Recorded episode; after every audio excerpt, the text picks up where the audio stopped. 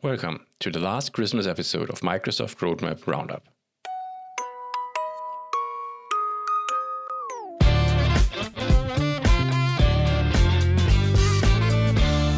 Only a few days until Christmas, and Microsoft was still busy with the roadmap items this week. Starting on Tuesday, with Outlook, Outlook on the web, Share to Microsoft Teams.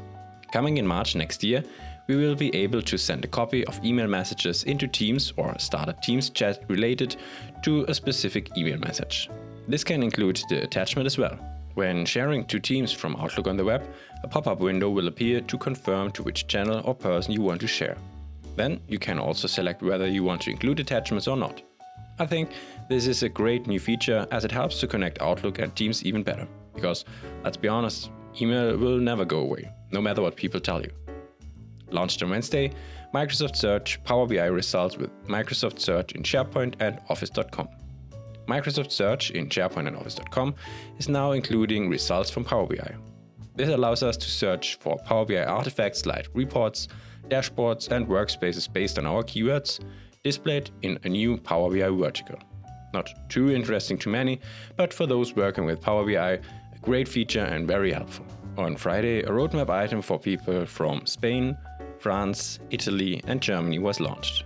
The feature is Outlook on the web, suggested replies. We now have suggested replies in the following languages Spanish, French, Italian, and German. Suggested replies will appear if people are having a conversation in any of those languages.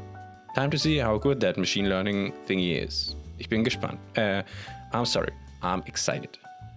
Also on Friday, new on the roadmap, Microsoft Teams block downloads for team meeting recordings on OneDrive and SharePoint.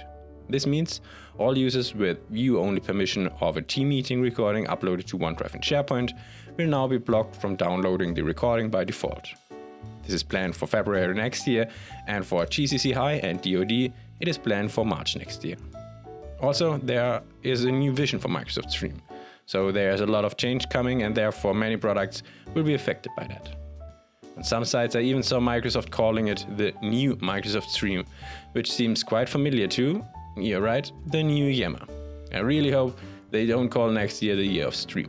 Microsoft made last Friday the day of new or updated items, as we got another item, because we got another Teams item now launched. Microsoft Teams end of meeting notifications. Microsoft Teams is now providing a notification to tell us when there is 5 minutes left in a scheduled meeting. It will be triggered for all scheduled private and channel meetings and will not cause the meeting to end automatically. I really like this feature. Well, maybe because I'm a German stereotype and always want to be on time, but I do like it to be on time, and this certainly can help people losing track of time. So, thank you very much for all your support this year on my content, no matter if it's the podcast, if it was poster, article, infographics, some ideas with Cinema 4D your support is dearly appreciated. This podcast in particular was a test, and I said to myself, I do this until the end of the year and see how my audience reacts. So, you guys decide if there's a season 2 coming. Let me know on social media, give it a thumbs up if you liked it. Should we continue with the Microsoft Roadmap Roundup? It's up to you. With that, thanks for listening, and I wish you all a safe and healthy Christmas.